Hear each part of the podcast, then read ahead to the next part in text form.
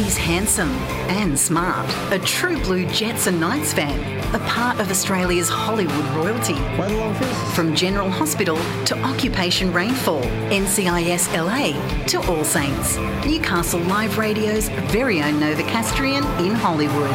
It's time to cross to LA to catch up with Zac Garred. And it is Tinseltown's Night of Nights. The Oscars are underway at the Dolby Theatre in Los Angeles. Joining me on the line now is the man who knows all about the Oscars. Good morning and welcome, Zac Garred. Good afternoon, Tracy. Yeah, Tinseltown sparkling night today. They've hosed the footpath off down to Hollywood Boulevard. So Got rid of all the homeless people. Looking good. Yeah, they, they do that. Yes, they do. It's, it's, oh boy, yeah, they, they tend to be uh, quite forthright with that because uh, Hollywood in particular does have a, a lot of homeless people, particularly in various little blocks. Like it sort of goes in these little blocks um, down there. It's an interesting sort of hodgepodge of cool, great areas, and then it gets a little sketchy. Then really cool and great, then gets a little sketchy, um, all within like a matter of a hundred feet or so. But they always manage to, to polish it up for, for this evening's occasion. It's quite interesting, isn't it? Now the Aussies, we've got ten nominees tonight. Yeah, it's very good. Yeah, There's, I think Kodi Smit-McPhee is sort of at the front of the, the line there with, with uh, the potential to win. But we have a wonderful cross section of talents uh, nominated across a lot of categories. I can't remember if we were nominated in makeup and, and um, I will get into it later, but the, the makeup categories, because that, that was some of the crafts categories, uh, the arts and crafts categories, I should say, that were actually bumped from the broadcast. Um, but yeah, it's mm. wonderful to see some of the Australian nominees, and of course Nicole Kidman for, um, for playing Lucille Ball in in, um, in in being the Ricardos, which is an incredible story actually. Besides the fact that, that Nicole was fantastic, it's a really incredible story. It really is, isn't it? I haven't had a chance to watch it yet, but uh, by all accounts, it is uh, it is some spectacular acting from her. Oh, it is. Yeah, no, it is absolutely. And when you consider that it all sort of takes place in Los Angeles in the fifties, all around this, this controversy in the nineteen fifties, uh, where they supposedly found a um, uh, what was it? it was a an enrollment letter or something like that where she ticked the box about supporting the Communist Party. and of course, Desi Arnaz was famously driven out of Cuba. Um, his family was driven out of Cuba when the communists took over and he had family executed. So, you know, the, the, it's all about the fallout around that. But of course, it's right in the midst of McCarthyist era of the United States. So while the Reds Under the Bed scare was happening, which is, of course, scored in movies like Trumbo and things like that, Lucille Ball was right in the middle of that while she was America's iconic sweetheart. So um, yeah, it's a, it's a very it's a very good story. J.K. Simmons is amazing in it, and of course Javier Bardem is always extraordinary. Now we've got lots of nominees. There's lots of films that have been uh, nominated. Give me all the goss. What goss have you got from over there? It, it's it's looking like CODA is probably going to walk away with it. Now CODA it stands for the the, uh, the community of deaf um, sorry the community of deaf adults. I think I've got that right. So it's an acronym and it's about a group. It's about a, a deaf family um, who who's, uh, who lives on the east coast, and the father is a fisherman. And it's about them and their community getting along. Um, and it's it's quite a it's quite a beautiful story. It's very fun and very sweet and very easy to watch. It's a very it's, it's just immensely entertaining and digestible film. Um, and it, it cleaned up at the Independent Spirit Awards recently, and it actually won a few SAG awards for acting as well.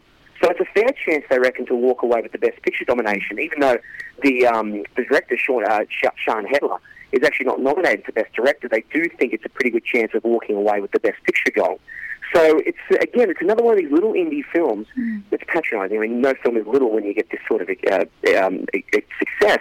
It's one of these films that were made on a very modest budget with just a very solid cast of actors. Of course, the leading actors are, of course, deaf themselves.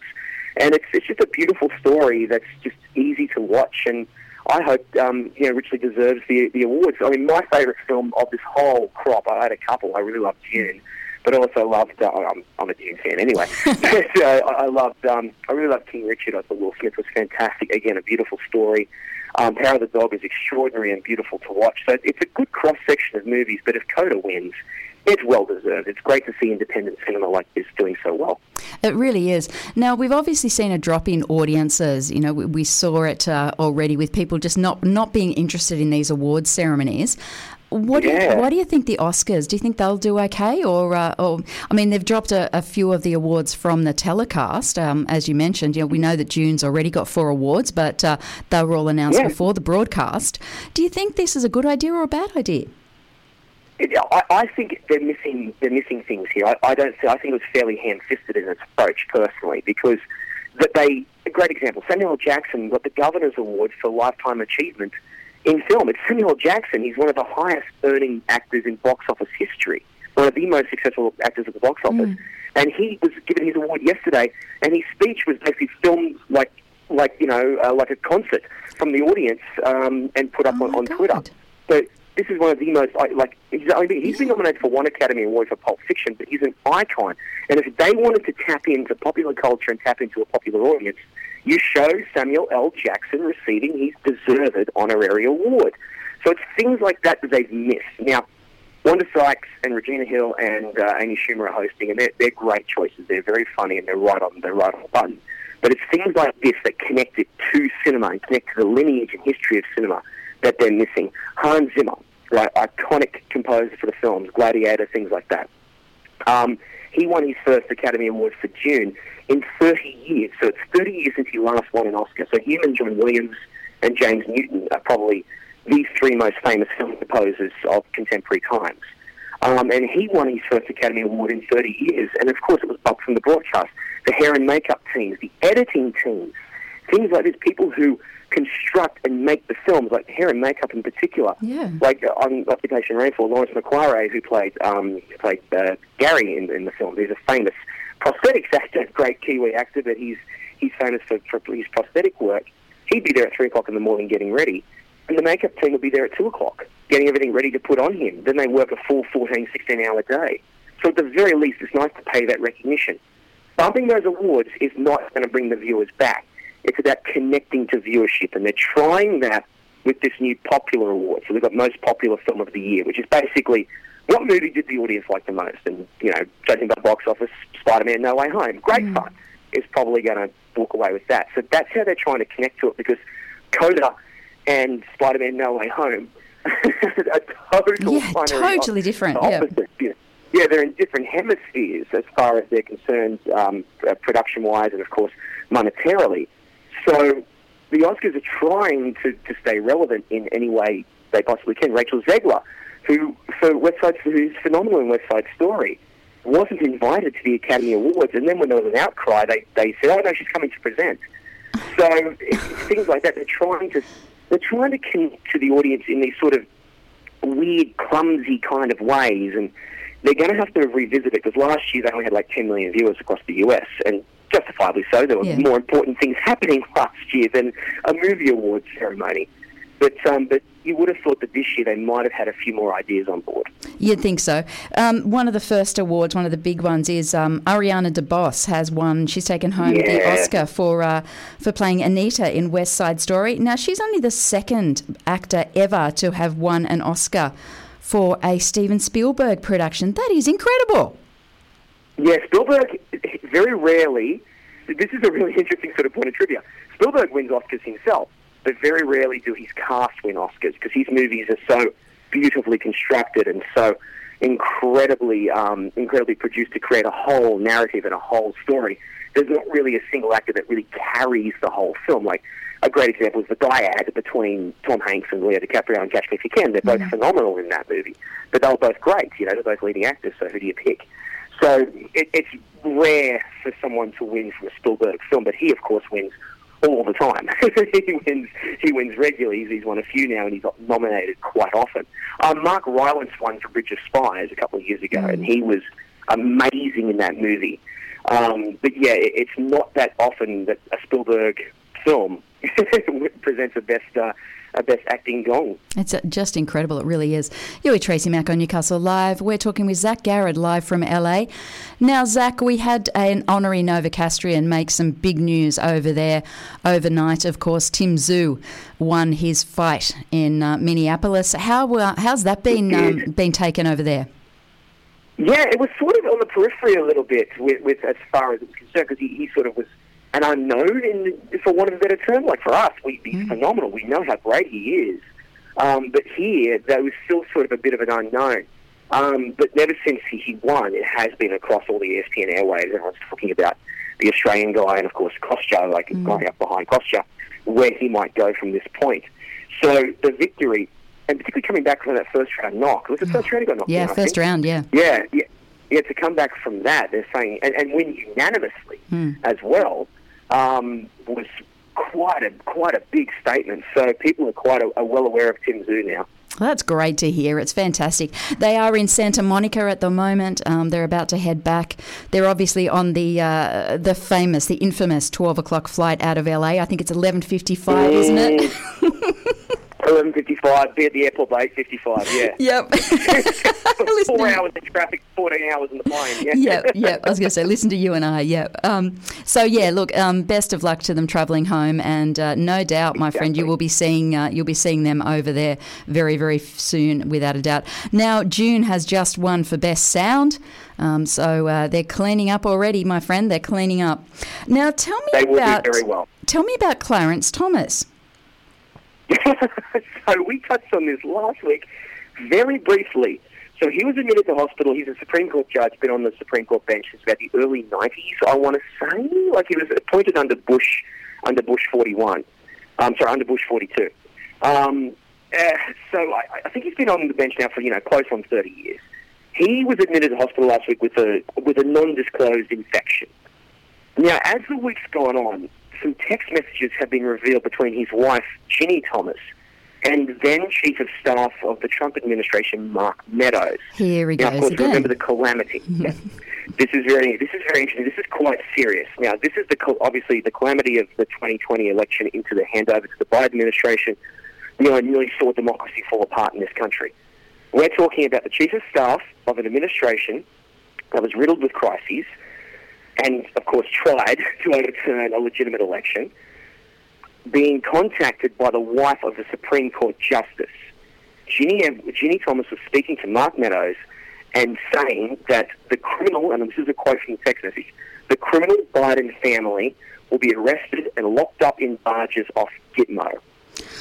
That's one of the exchanges. Mm-hmm. And then it went on to say, you need to buy time, we need to mobilize the army. This isn't hyperbole. This is what she said to the tr- to the chief of staff, Mark Meadows, who has since come out on things like Four Corners and other other wonderful uh, current affair programs, and said how terrifying it was during that transitional period from the election on November 5th to the transition in January. Um, so you're talking about someone who is married to one of the highest judicial, the, the highest judicial uh, uh, place in the United States, one of the most powerful arms of, of the separation of powers, saying, speaking to the presidential office, and basically, you can say it straight up, they were trying to coordinate a way to overturn, well, she was trying to instigate a way to overturn the election. Mark Meadows, I think, had a more circumspect view, but she was quite adamant about this. Now, Clarence Thomas voted against disclosing communications from the White House on January 6th when that was presented to the Supreme Court. He was the only dissenting vote. Amy Coney Barrett, who was, of course, appointed by Trump, voted for it, and other conservatives, Brett Kavanaugh, they all voted for the disclosure. He was the only, he was the only, um, uh, the only judge to vote against it. So he was the only dissenting vote, and it's quite extraordinary. Now you sort of see in light, okay, what has occurred? That's essentially what he was trying to repress. People are, are assuming, and I think it's a fair assumption. So now people are saying his position on the bench is surely untenable. Has This to be. is this is a complete, but yeah, it's a complete betrayal of his of his duty as a judge. How can you be impartial when your wife is essentially parroting uh, QAnon theory? It's, the, the, the phrasing, the dialogue, the, the way she was, the um, the, the perspicacity of her statements were all driven by this sort of QAnon dogma. And it's, it's very clear in the annotation of it, which you can see uh, through uh, some all the news sources over here. So this is really, really serious, and it's going to be very interesting to see what Merrick Garland, uh, the current Attorney General, does. It really is. Uh, it's quite horrifying. Now, we've also got a Republican uh, rep from Alabama who's really put Trump in it as well. Yeah, my, my, my Brooks. Oh my God. So okay, um, start with this. So Alabama's obviously very close to my heart. I'm Yep. marrying, I'm marrying a, a girl from the heart of Dixie, and I know of Mo Brooks and I know of Alabama politics through, you know, all my exposure to it. Mo Brooks is your dyed-in-the-wool, red-blooded, Bible Belt Republican, and he would he came he came out uh, around at this time last week actually with his statement saying that Donald Trump himself tried to coerce him to vote against the certification of the election. So this is a bloke who went to Trump rallies, stood beside Trump all through the you know the, the, the stolen election, the fault, the fake news, you know all the, the big lie essentially, as it's justifiably called. And he's come out and thrown Trump right in it to the point where Trump is actually not, Trump's no longer endorsing um, Mo Brooks for his re-election. I think he's up. I think he's up in the midterms from memory, mm. but he's no longer endorsing Mo Brooks. And Donald Trump is still head of the Republican Party. Let's not forget. He's currently their only, only nomination for president. Should an election be held at the end of this year, but of course, it's got a couple of years to go mm. yet. Um, so it's quite a big deal to see this this happening. So I don't know whether they're sniffing the wind or they're realizing the power and the momentum just isn't there anymore. Biden's job approval is the lowest it's been for his entire presidency. People are blaming a lot of cost of living pressures on the Biden admin. But Trump is not really making a lot of inroads either because he's basically just playing the same song. And I think people are realizing the longer this goes on, just how they've essentially stood beside a complete betrayal of their democracy. Mo Brooks is a great example of mm. that. It's just horrendous. And I was actually reading on the weekend that uh, Trump has something like $125 million in the election um, bank account, basically, which is more than double both the, uh, the Republican and the Democrats. We're going to be in big yes. trouble if he goes. We really are. This is going to be very interesting as well because he, he, essentially has the Republican Party by the short and curlies. And for that very reason, he has his own war chest, which has been controversial in itself. Mm. But yes, he tries to, he, he says, yes, I'm a Republican but he's basically running on his own money, on his own sort of mantra. So, yeah, he, he might say that I'm with the party, but no, he's running entirely for himself. And they're getting to a point now where they're starting to go, are we the Trump party or the Republican mm. Party? Because it's, it's really quite chaotic.